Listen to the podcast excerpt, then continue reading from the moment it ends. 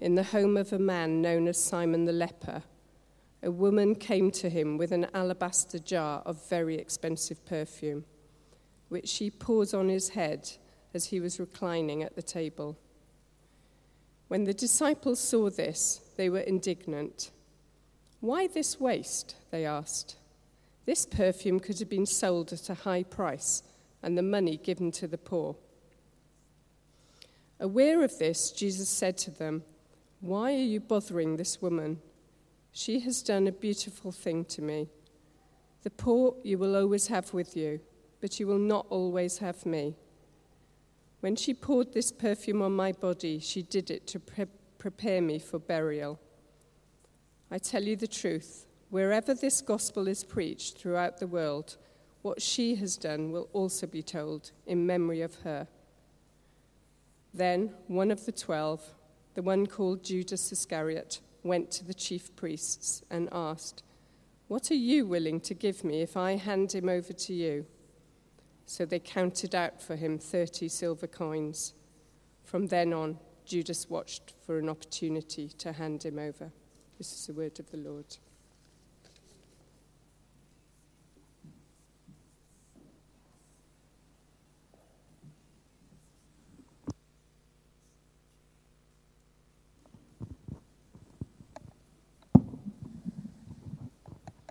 Good morning.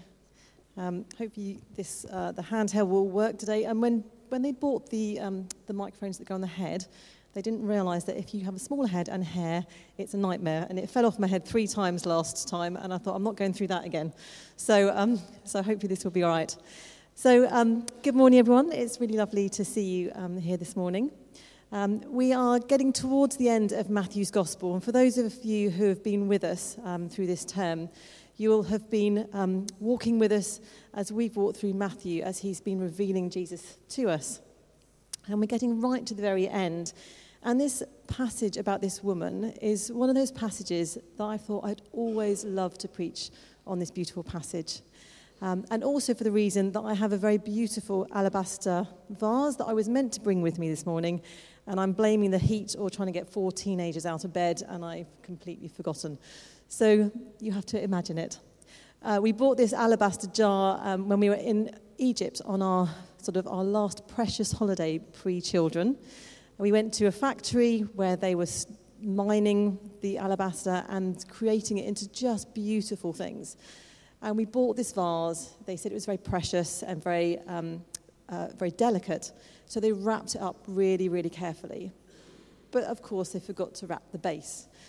And when we arrived home after our flight and unwrapped it, the base was just in pieces.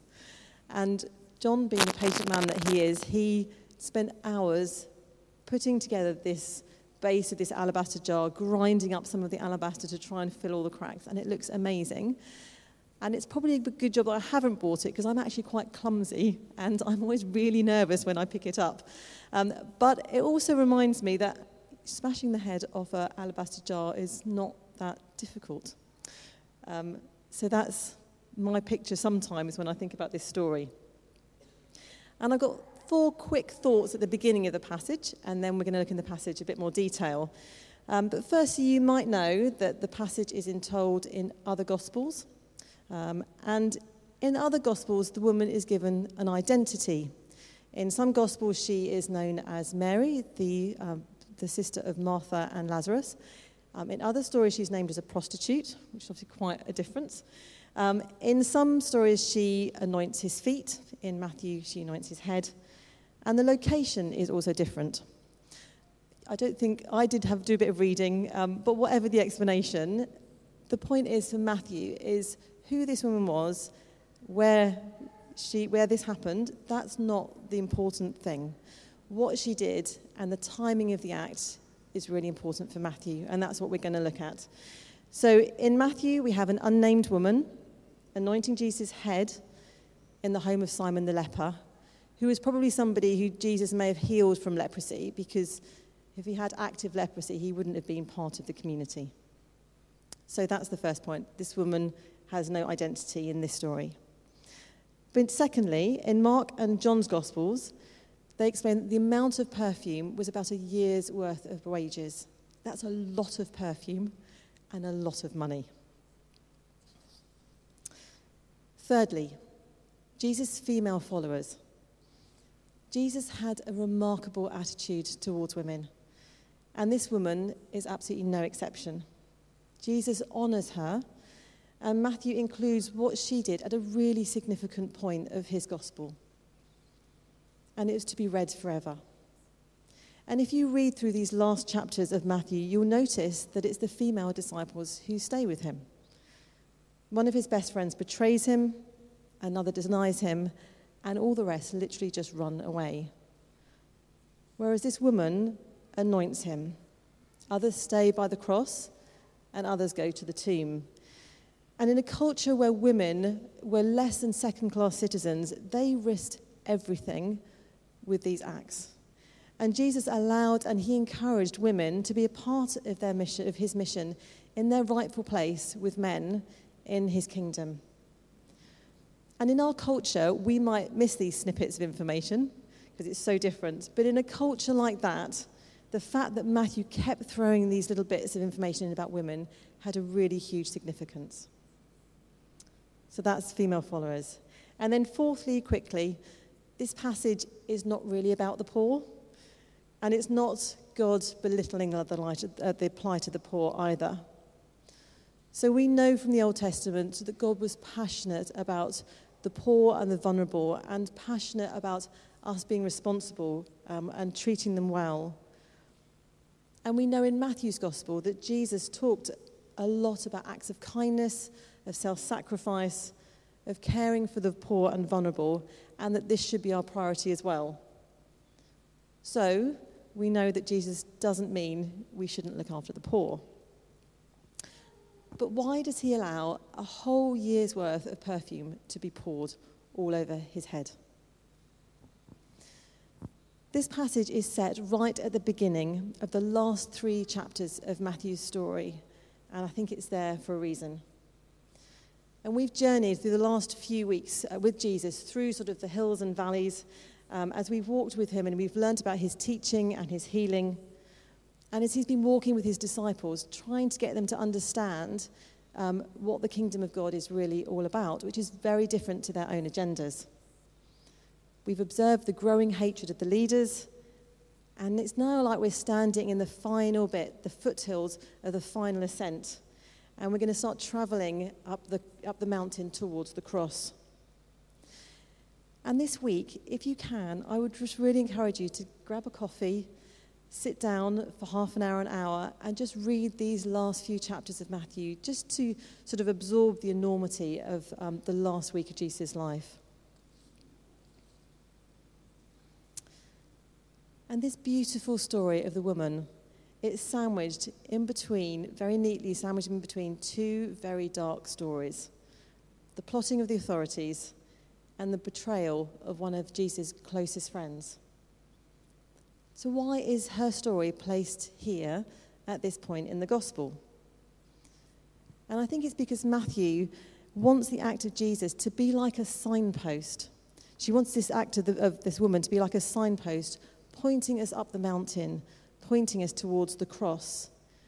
And this woman's story sets the scene for the whole of the Passion narrative as we start to think about the cross. So it's often a fact that in our culture, we don't like being out of control. We like to be in control of our lives, in control of our surroundings, and if we really admit it, probably a little bit in control of others as well. We often use the term control freak, and if we see somebody doing something out of control, perhaps a little bit like this woman's rather crazy act here, it can make us feel just a bit uncomfortable. And in with this passage, we see um, images of three groups of people who don't seem to be able to cope with this woman's type of passionate response to Jesus.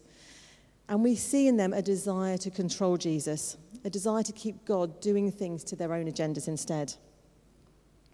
So if you turn to the passage, if you look back at um, Matthew 26, verse 1, or verse 3. the chief priests, the elders, the high priest, the leaders of the people. And we've seen throughout Matthew a real growing hostility of them towards Jesus. Jesus was constantly asking them questions. He was constantly challenging, challenging their authority, their power, their religious way of life. But their annoyance at his presence has sort of really flipped. And you see here, there's now a real um, anger and there's a real desire to get rid of him. Jesus was just a bit too uncomfortable for them. And their way of trying to control the situation was to try and get rid of Jesus, which is quite an extreme action to take. And then if you look at verse 14, Judas, one of Jesus' closest friends. And when Jesus didn't provide what Judas wanted, Judas gave up on him. He went off to the leaders of the people to offer to betray his, one of his best friends. Perhaps, Jesus, perhaps Judas decided that Jesus was a disappointment to him, perhaps not the kind of savior that he'd expected.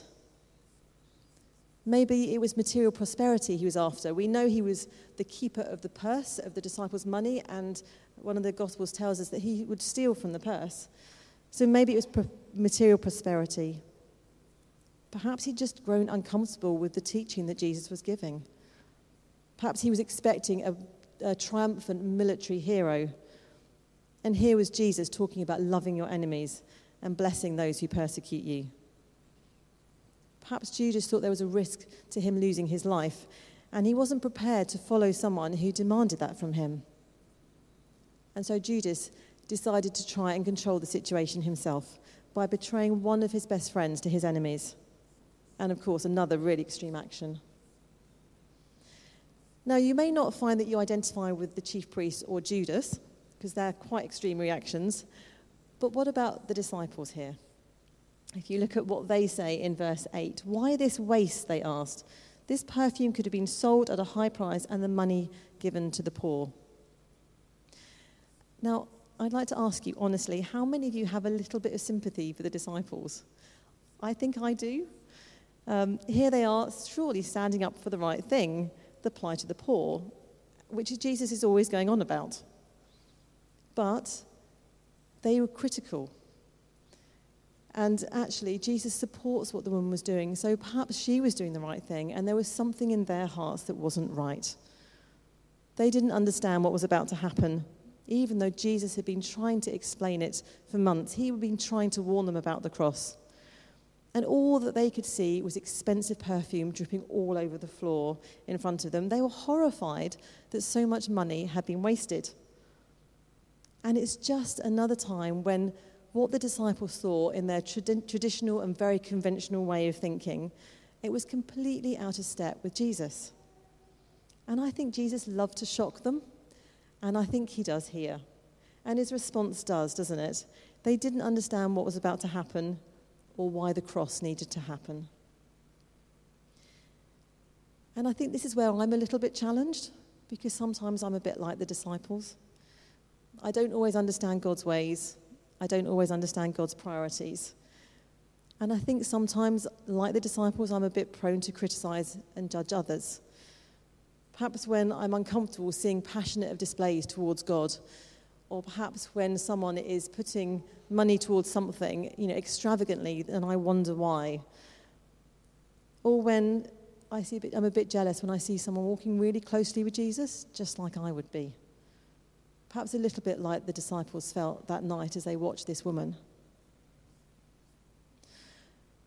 So, these three groups of people the chief priest, Judas, and the disciples perhaps they thought they were in control, perhaps they wanted to be in control, but actually, God was in control.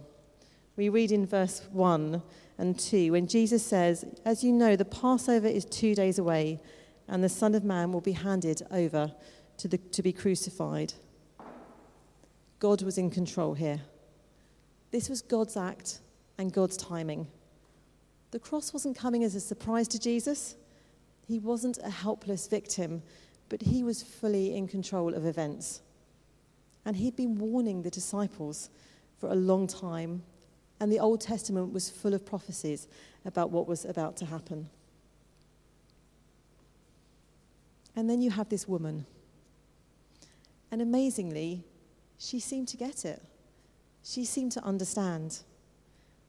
You don't see any attempt to try and change the situa- situation or any chance or any attempt to control Jesus or change his mind.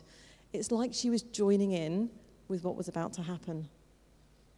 She seemed to understand the significance of this moment, and she acts appropriately. And in her love for Jesus, there's this extravagant act of really needless beauty. And in contrast to all the men, this woman gives what she can offer.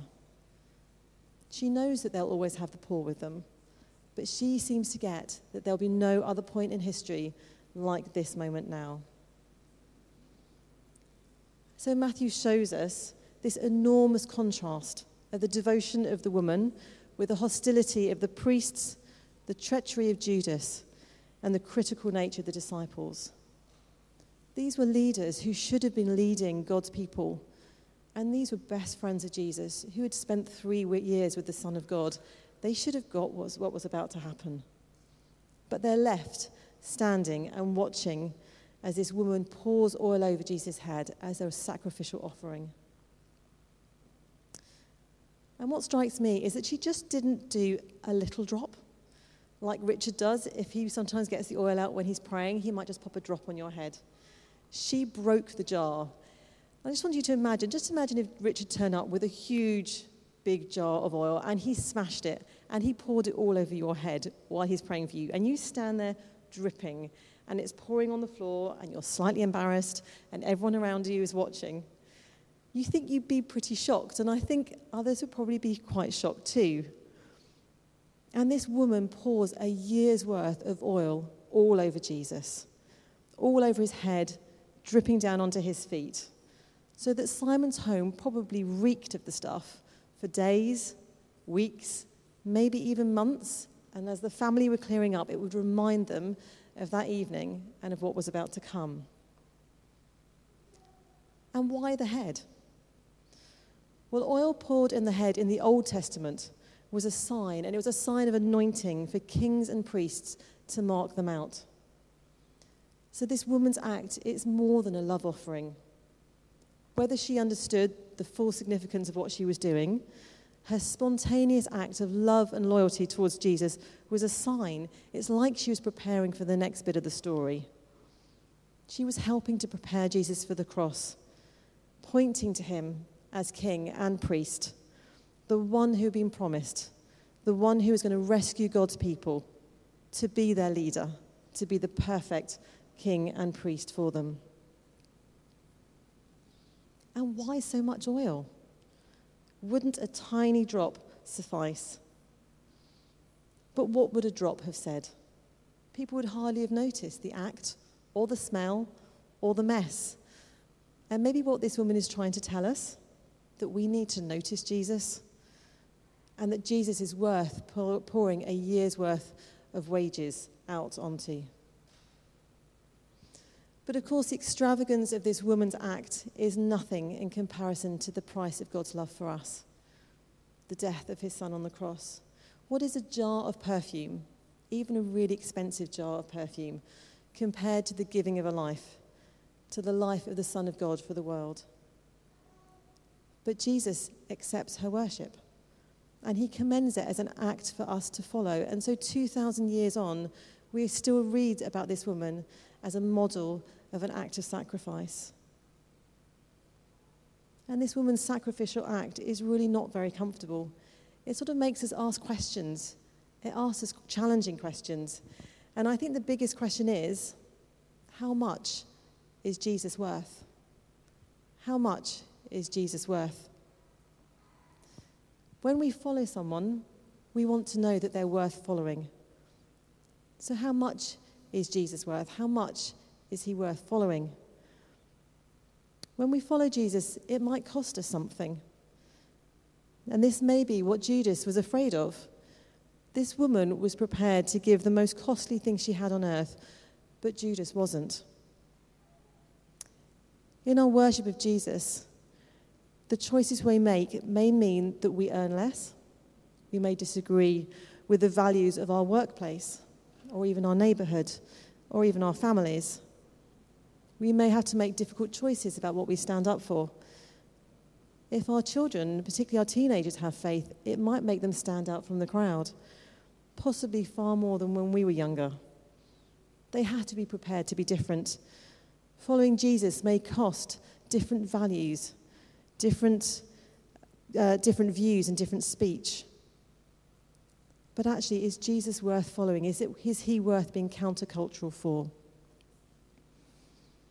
Sometimes we can feel very alone in that. And this woman may have felt really alone that night, particularly when the disciples, Jesus' friends, started criticizing her. She may have been aware of the Jewish leaders turning against Jesus, and, Jesus, and now the disciples were also questioning her act of devotion. But what did Jesus say? He said, Why are you bothering this woman? She has done a beautiful thing to me. And Jesus notices when we stand up for him. He notices when we make a decision which may cost our popularity, our income, our family, our friends. And He stands by us and He tells us that we are doing a beautiful thing. A beautiful thing in putting Him first, in recognizing that He is the one that we follow, in understanding that the way of the cross brings life, that He is worth everything. And if we start to be captivated by Jesus and by the cross, as this woman was, it will lead to adoration and extravagance. But it's out of our love for God that everything else flows. Generosity comes out of our love for Jesus. And it has to be this way round, in this order. And like this woman, we have to remember what is of first importance. And she demonstrated what is the greatest thing. Now, whenever I preach, Jen always seems to come up beforehand and give a wonderful example that I can then use in my sermon of sacrificial love. And actually, even at the age of eight, Jen sort of understood that God was asking for something that actually cost her something. It cost her her pocket money, it cost her everything she had as an eight year old. And God used that tiny little amount and turned it into something incredibly beautiful. And for this woman, she wasn't ignoring Jesus' command to love others. She wasn't ignoring Jesus' command to love the poor. But she knew that her response to Jesus was the first thing and was going to be costly. And so she poured out the most precious thing she had, and she was choosing the greatest thing. She was pointing to the cross and telling the world that Jesus is worth everything. So, as we finish, as we've looked through Matthew for these last few weeks, he has been continually challenging us, I think, to live a life that matters, to make choices that make a difference. And I mentioned earlier about feeling uncomfortable when we see something that challenges us, like this woman's devotion. And I don't think God necessarily always wants us to be comfortable. The Spirit of God challenges us to live differently from the world around us, to live on the edge, stepping out of our comfort zones because the kingdom of God isn't like the kingdom of the world around us. It's where those who serve are blessed, where those who fight for the vulnerable and those who pour out extravagant love for God stand out in the world. Because, like this woman, when we're devoted to God and we pour out that devotion, we will stand out and be noticed. And we may not always accept it. Um, we may not always understand everything. A little bit like this woman, I don't think she fully understood her act. But just like God used this woman's act, like he used Jen's pocket money, he can use our acts of devotion and our gifts, even if we haven't got our theology in precise order, even if we're trying to still work out what we believe. But the most important thing is knowing the most important thing that Jesus is first, that Jesus is worth everything. So, just as we come back together and um, we sing together, I just wanted us to spend a few moments of quiet. And then also, as we sing, it would be great to, if we think about these things together. How much is Jesus worth? How much is Jesus worth to you? When you look at this woman's example, how much am I prepared to sacrifice for God? So let's just take a few moments of quiet to think those, through those things together.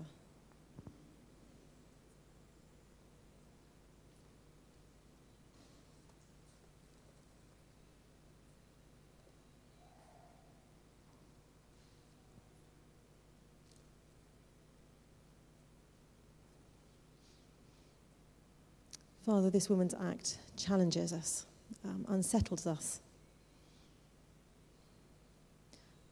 makes us ask questions.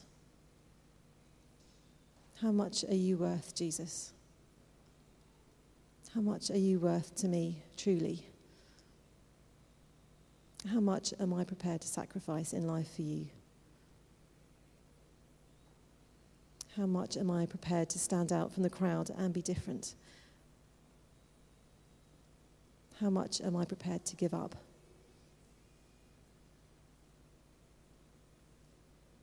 And Father, I pray that you'd help us to fall in love with you just a little bit more this morning. Help us to see the magnitude of the events of the cross, but of your life and your love for us, Jesus. Help us to understand that incredible, incredible gift of love that you poured out on the cross for us.